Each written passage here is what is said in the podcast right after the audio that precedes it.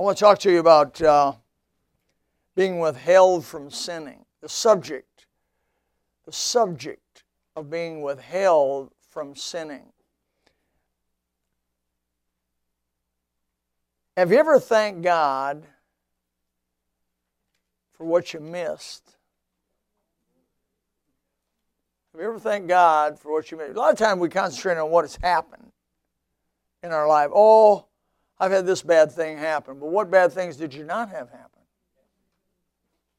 Start thinking along that line a little bit. Can you see me tonight?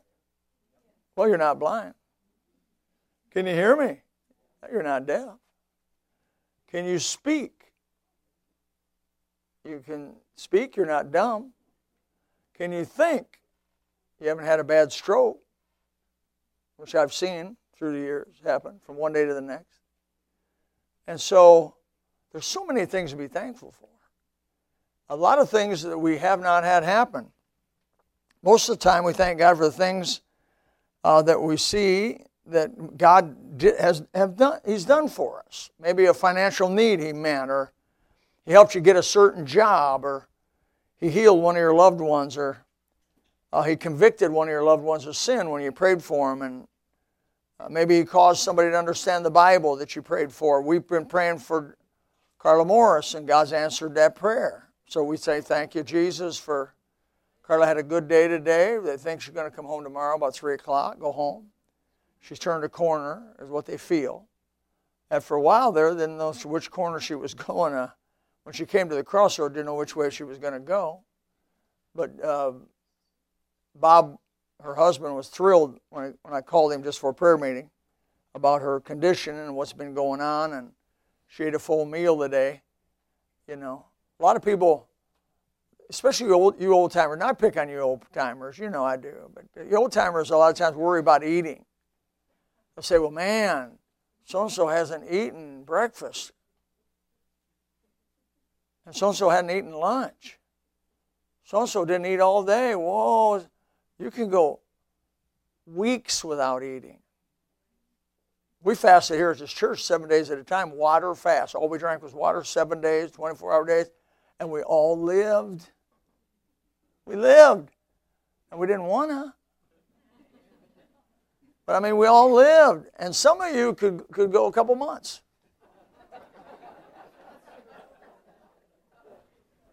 Marilyn, I'd say go two weeks without eating.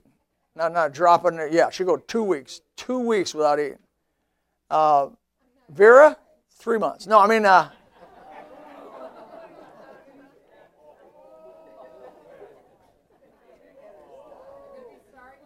There goes there goes my invite. There goes my invites over to the house, man. They're gone now. Well, her mother went home, and so she's happy. There, I mean, not that she wasn't.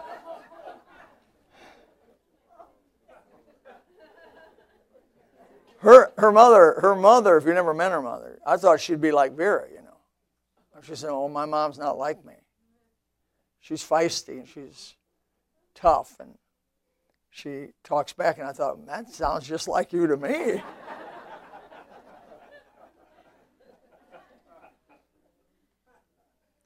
I thank God for the things that I have missed. Uh, I thank God for unanswered prayer. That was a country song a while back. Now, I don't listen to country music because there's a lot of us just about swapping wives and drinking beer and driving with four different kinds of tires on your truck, and but the uh, one song that I heard, I must have heard this by just shopping. You know, if you just shop, you hear the top ten of everything. But uh, thank God for unanswered prayer. It caught my ear. I thought, whoa, wait a minute, that's the truth. We rarely thank God for not answering. Well, have you ever gotten prayer with, with God and said, I got to have this, Lord, please do this, please, please do this. He didn't do it. Later on, you look back and said, thank you, Jesus. I was talking to Chris Barrows. Is he here? No, he's in one. We were talking about this at lunch, and he said, I, I had some girls that I just I just had to marry them. I just wanted to marry them. They were the one. Oh, I thought they were the one. I asked God, you know, this is one. He says, boy, am I thankful that they that God didn't answer that prayer. Well, am I thankful that God didn't answer that prayer the way the girls, as he watched their life, the way they turned out. He's glad he didn't get him as his wife. So uh, we lobstered quite a bit down there where the Atocha, Nuestra de Atocha was found in the Marquesas area. The Atocha, the fleet, that fleet in sixteen thirty-five had two mother, one mother load ship, which had the most of the treasure, and that was the Nuestra de Atocha. And then the Margarita had the other most of the treasure. Then there was about eleven other boats, ships for guard, to watch guard on them as they traveled back from Mexico area, which they robbed all of those uh, Incas and Aztecs and all that stuff. They robbed them of everything. Don't feel bad for them, by the way. If you read uh, Cortez's uh, report of what he saw when he went over to Mexico and saw the Aztecs and the Incas, and then there was debauched. They were debauched, homosexually debauched. And it, it so turned the stomach of these Spaniards, which were no saints, that they just slaughtered them like pigs. He said, we just started killing them. And so God just gave them over to the Spanish. The Spanish came in, took them over, killed them, mostly with the yellow fever, though. God killed most of them. The yellow fever came through, killed most of them. And uh, that's why you don't see too many of them. They're gone. There's still a few of them left, but most of them are gone. And so they took their treasures that they had been storing up for hundreds and hundreds of years, especially green stones, red stones, emeralds and rubies and gold. And they pulled them off and they put them in their, their ships to take them over to really to pay their army, to pay their national debt. It was important that that ship got to Spain for their national uh, financial situation. Well, they didn't understand hurricanes. They did not understand the time of the season. They did not understand uh, not to go certain times. So hurricanes whipped through here and destroyed. And a lot of that gold and silver and precious stones went to the bottom right off our coast here. Right off our, even up here. There was even a wreck off of Wiggins Pass. They found a Spanish wreck with some gold on it. Um, But we dove right in the vicinity of where they had been hunting. Mel Fisher hunted for that for sixteen years before he found it. Why did it take so long? Because that was a World War Two bombing range. And in World War Two, uh, the planes would go over there and they'd have fifty caliber machine guns and they would just use targets and use. They put boats out there and sink them. And we dove a lot of those boats, L S Ts and various boats. We found a, a Grumman Avenger. I don't know if you're familiar with Grumman Avenger. It's a torpedo plane. Found it. Nobody knew where it was. We gave the location to the military. And the, the cockpit was pulled back. The propeller was bent. So, I mean, he had crash landed. It was interesting stuff. Um, so they couldn't find it because there was so much metal. There was bombs everywhere. They were just metal everywhere. So when they went around there with metal detectors, they would get a hit, hit, hit, hit. Had it not been there, they'd have probably found it in two, three years. Because this is a massive amount, four hundred million dollars worth of silver and gold.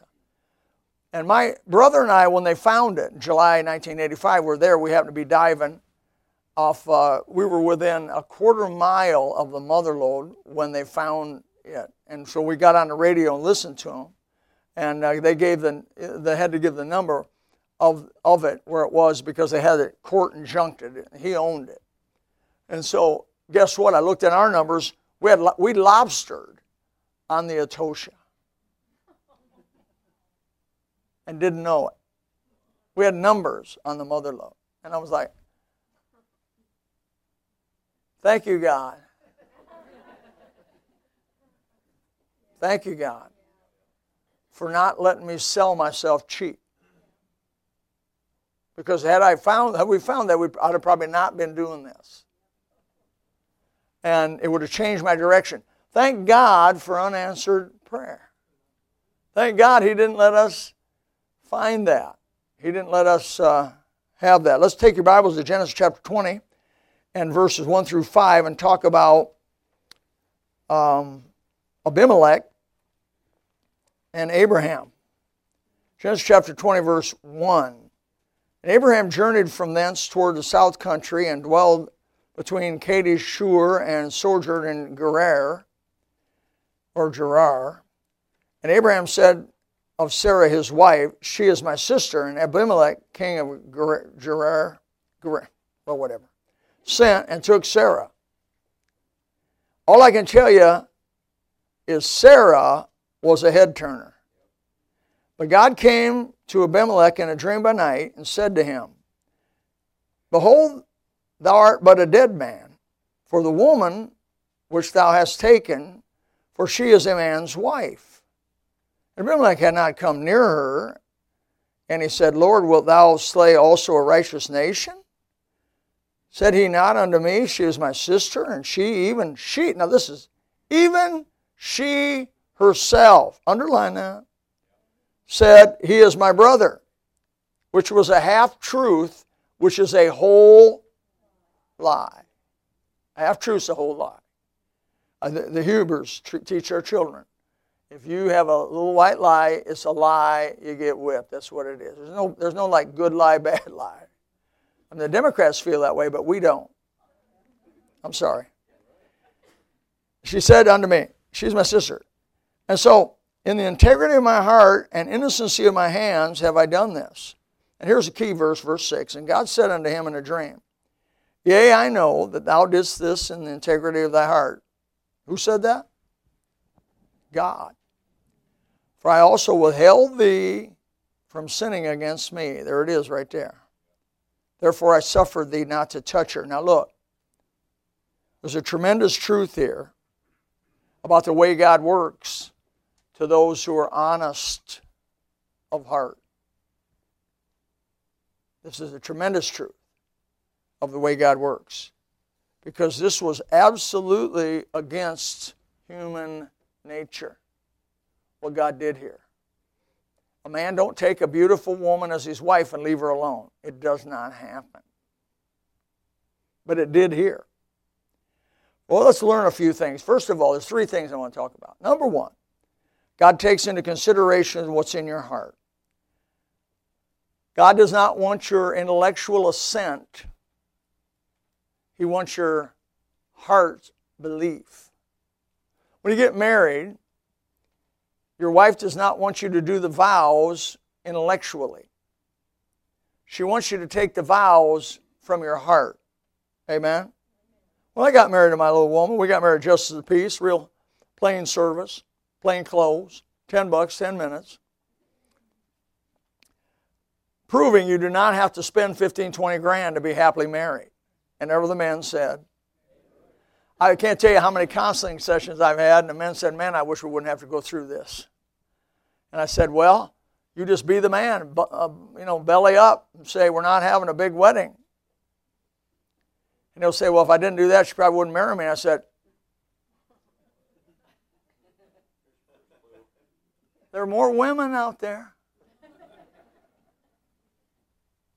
But um, anyway, it is what it is. I'm not against big weddings. Don't, don't, don't go home and say, "Preacher ain't afford, I love big weddings as long as you're paying for them."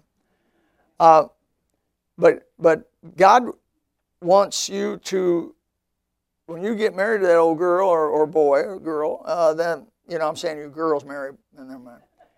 Um, he wants you to mean it from your heart. Now look, if that's the way you want to get married and that's the way you want your spouse to be, how much more does God want you to be honest with him? Man, God's not looking for our lip service. God's not looking. He isn't impressed with forty-five minutes of saying, "Praise God, praise God, praise God," and then going out and living for the devil. Or going around and worshiping God in supposedly spirit but not truth.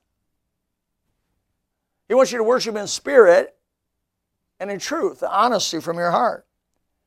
Um, so let's look at a few verses that would say that so that you don't think it's just my opinion. Deuteronomy eleven thirteen says, "It came to pass, if you shall hearken diligently unto my commandments, which I command you this day, to love the Lord your God, and to serve him with all your heart and with all your soul." Then basically the context is, I'll send rain, bless you. Deuteronomy thirteen thirteen, "Thou shalt not hearken unto the words of that prophet or that dreamer of dreams, for the Lord your God proveth you to know whether ye love the Lord your God with all your heart, with all your soul." He's talking in context there about false prophet. Why does God allow false prophets? To see who you are. You're going to believe the Bible, you're going to believe a prophet. See, when somebody contradicts the Bible, I always believe the Bible over the person. Hello?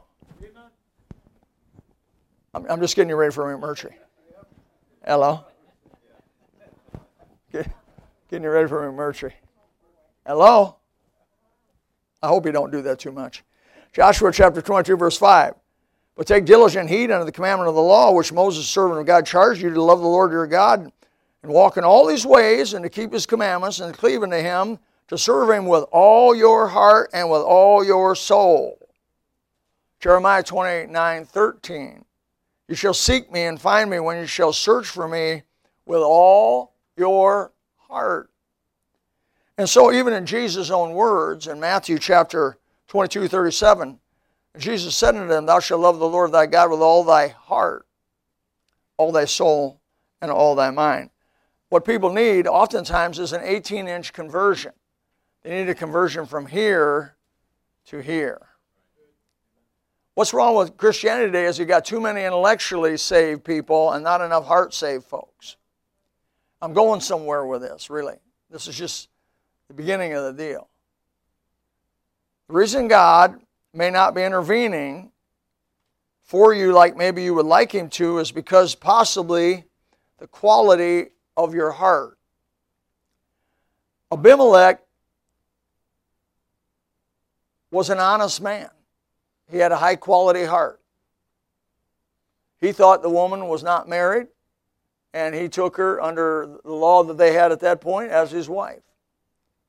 God, of course, seeing that he wasn't trying to do anything wrong, uh, protected him, kept him from sinning, and kept him, somehow or another, made him uninterested in consummating that marriage with her. Though she was so beautiful, he wanted to marry her. Didn't make sense at all. But it was God. How many times have you been protected by God because he saw the honesty and genuineness of your heart?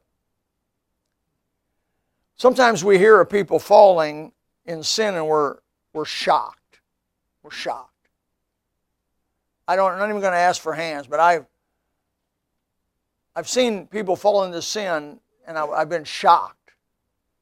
You would say there was seeming no indication that that person was going that direction.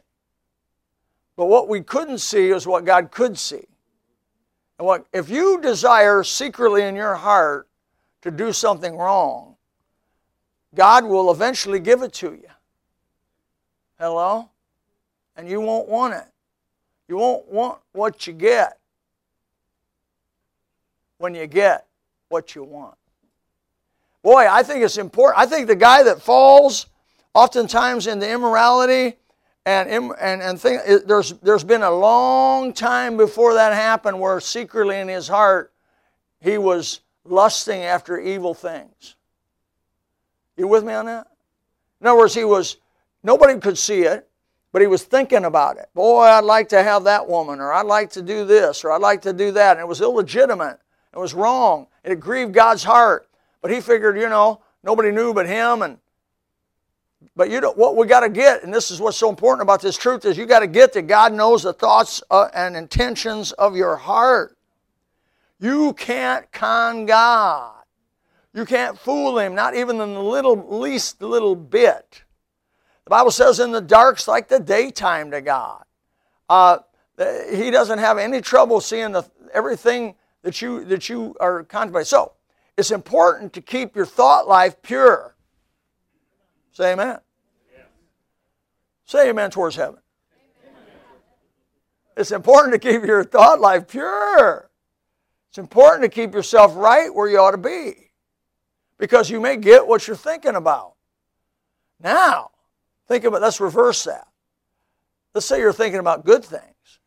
Joe's here tonight. Joe, where you at, man? Joe, Joe's a soul winner, loves God. He was a member here for a long time, and uh, God's blessed him. And Joe, Joe at night, I think, man, I'd love to see some people saved next week. Right, Joe? I'd love to see some people saved when I go door to door. I'd love to see the Holy Spirit come. God's reading your heart. He's reading your heart. What happens? Joe said he had four people saved last week. People are still getting saved. And God's still moving. We've seen some people saved lately. And we're, we're going back, and Ernie went back. I've gone back. And so I just want to have those kinds of thoughts. Boy, I'd like to know the Bible more this year. Boy, I'd like to have a better memory of Scripture. I pray regularly. I want a photographic memory of the Bible. He's not answered that yet, but I'm going for it. Maybe on the other side, as soon as I step on the other side, boom, I got it. And he goes, there, I answered your prayer. I like it this side, but it is what it is. Job was, had integrity in his heart, and God spared him. In, in Psalm twenty-five twenty-one, integrity acts as a preservative. Let integrity and uprightness preserve me, for I wait on thee. So integrity and uprightness literally will preserve you. A just man is said to have integrity in Proverbs twenty, verse seven. The just man walketh in his integrity, and his children are blessed after him. There you go, Troy. That's it. That's what it's about. That's what it's about. It's not about how good you are as a parent. Quit tapping your... Pa- it's going to hurt your shoulder to tap yourself on the back, pat yourself on the back somehow. Oh, I did a good job, parent. I had a Christian one time come to me and say, oh, I've done everything right, and I just shuddered. I just shuddered. You're probably going to have Judas Iscariot as a kid. I mean to tell you, stop, stop, stop, stop, stop. If you want to do something right, of course, have the integrity of your heart, being honest and forthright. And there's nothing wrong with doing the right things and asking, bringing your, bringing your kids to church, pointing them towards Jesus, not being a hypocrite, preaching the truth, uh, apologizing when you make mistakes, you know, getting right, being transparent with your kids because they hate hypocrisy. Hypocrisy turns everybody off. Amen. It turns everybody off. And so that's all good, but if your kid turns out, it's because of God. Remember, the Bible says, no flesh will glory in his presence. That means you. That means me. We're going to go there and say, God, you did it all. Praise glory. Jesus. Oh, God paid it all. Okay, the second thing I want you to notice here in this passage is, once God sees your heart and reads it, for its genuineness and uprightness, he graciously and sovereignly keeps you from sinning. My mother's prayer for me, she would tell me, Billy, Billy, I'm praying for you, that God will hold you back from sinning. Now, from fourteen to eighteen years old, I was trying to pursue sin and as hard as I knew to do it. I wanted to experience everything. And I was, I can't, I could go story after story of times when I had things all set up and they collapsed. I'm talking about sinful things set up, and they collapsed, and they collapsed, and they collapsed. Finally, I went home mad one night. Something didn't work out, and I was angry, and I went home, and I said to my mother, I said, Mother, I, I did. I said, Lorraine. She always made me call her by her first name. Lorraine. My, my dad I called Ori. Ori and Lorraine. That's what, for my whole life, Ori and Lorraine. You think that's strange, don't you? Yeah, well, I just obeyed my mom and dad. Take it for how you like it. They said, call them Warren Lorraine. I'll call them Warren Lorraine. Call them uh, uh, Jack and Jill. I'll call them Jack and Jill. I mean, you know, that, that was what they wanted, so we did it.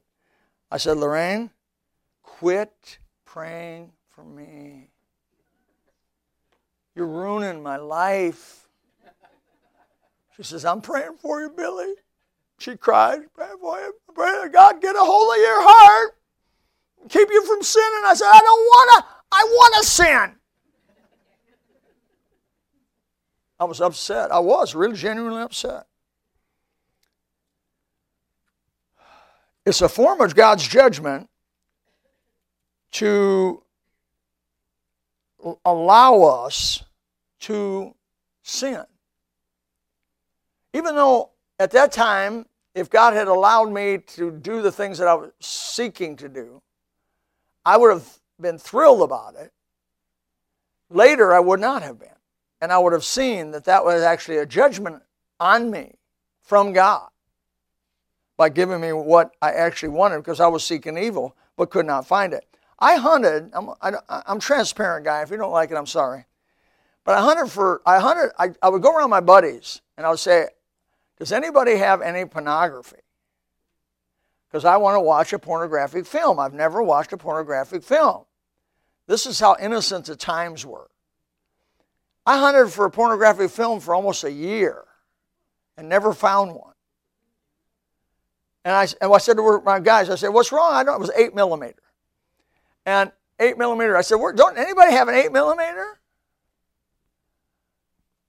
I think times were a little more innocent, I gotta say.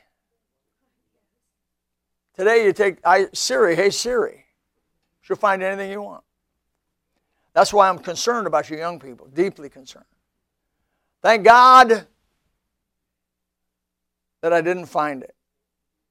Thank God he held that stuff back from me. I don't have to wake up in the middle of the night sweating, thinking about that stuff. David said, my sin is ever before me. When you get into that stuff, you can't get it out of your head. It's not going out of your head till you die. Now, it may not harass you badly. God will cover it up. If you memorize the scripture, thy word have I hid in my heart, that I might not sin against God. You memorize the word, and it'll act as a balm in Gilead, you know, for the to heal the wound of sin creates. But at times, it will come back in H D. But God will hold you back from sinning like he did Abimelech. He was directly withheld from sinning. And that's a good thing, brother. How many of you know the Lord's, well, I don't raise your hand, but the Lord's, they call it the Lord's Prayer. Three to, it's the Lord teaching his disciples to pray. Uh, Matthew chapter six, verse nine through thirteen. Um, Our Father who art in heaven, hallowed be thy name. Thy kingdom come, thy will be done on earth as it is in heaven. Give me this day my daily bread, or debtor, forgive my debtors. There's a couple versions of it, by the way. And I usually mix Matthew, Mark, and Luke's version up and put them all three and make some fourth version. Um, there's a section there where it says, deliver us from evil. You remember that? Deliver us from evil. Deliver me from evil. I can't tell you how much we need to pray that. Deliver me from evil. Deliver me from evil. Deliver me from evil. I pray that a lot. Deliver me from evil. Deliver me from evil. You think that's a good thing to pray? Jesus said to pray it. Now, he didn't say to pray that because you don't need to pray it. He said to pray that because you do need to pray it. That's just horse sense, which is stable thinking. I haven't said that in a while. I wanted to throw that back out there. But they, deliver me from evil. Please deliver me from evil. That is having the right heart, is what that is. That's having a heart for God. If you're seeking evil, that's not God. That's the evil one, or your flesh. The flesh, the world, the devil. Either one of those three, or all three. And so, if you want God to deliver you when you need to be delivered, and you want him to keep you back from sinning when you need to be kept back from sinning, you have to have integrity of heart, honesty of heart, which means that you actually do want to do the things of God, really.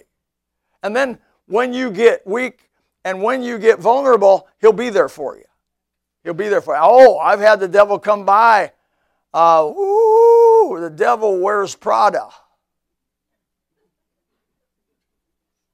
Red dresses.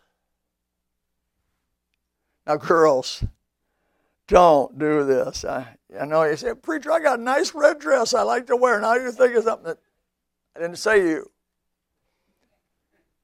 In fact, I don't even know what to say anymore. But anyways, uh,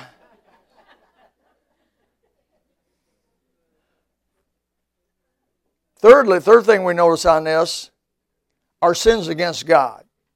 Remember David, Psalm fifty-one four is his repentance psalm. He said an amazing truth, amazing truth. Against thee and thee only have I sinned and done this evil in thy sight.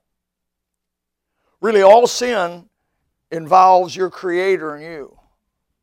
Oh yeah, it affects other people around you. No effect, no, no problem. Yeah, it affects and it, it ripples out there through your family. It ripples out there through your church. It ripples out there through your community. There's no sin without consequences. You can pray to have forgiveness all you want. You will be forgiven by the grace of God and the blood of Jesus, but the ripple effect will not stop. The con- One thing that's misunderstood about the forgiveness of God is people think sometimes they get forgiven of God, He takes away all the consequences from that. But God never promises to take all the consequences on this side of heaven. He's taken all the consequences away from you on that side of heaven. Or that side of whatever, the other side. But He never said He wasn't going to, against thee. Do you think David suffered some consequences? Do you think Solomon suffered some consequences? He had a thousand mother-in-laws. Nobody ever cares about that. That boy wasn't wise. He was crazy. He had a thousand mother-in-laws. And he still wasn't happy. So what's that tell you about man? Insatiable. Sin is insatiable. You say, if I just did this, I'd be satisfied. You won't be. That will create a double appetite. It's like having a Häagen-Dazs milkshake down at Ted Montana's. When you have one, you want two. And when you have two, you're going to want three. And when you want three, you want four. Then you want a bigger one and two at once. You do a chocolate here and a vanilla here and a chocolate here and a vanilla here. Häagen-Dazs ice cream, some best I ever had. Fulfilling lust creates more lust, not less lust. But the devil says if you had that, you'd be satisfied. You would be, it would satisfy. It's like saying Max is satisfied with one car.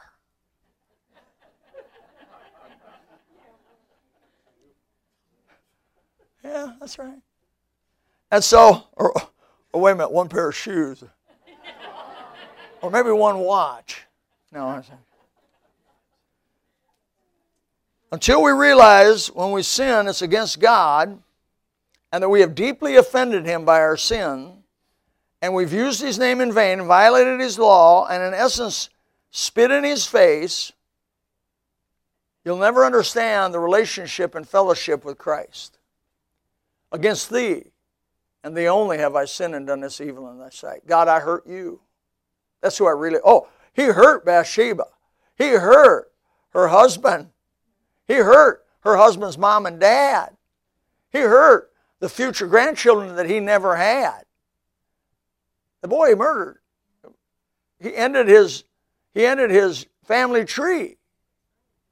He cut his children off. He cut his grandchildren off. Remember? It's big. Against thee and thee only have I sinned in this evil in thy sight. What I'm saying tonight is, from Abimelech, we learn that a person with an honest and upright heart that has integrity before God, God takes care of them.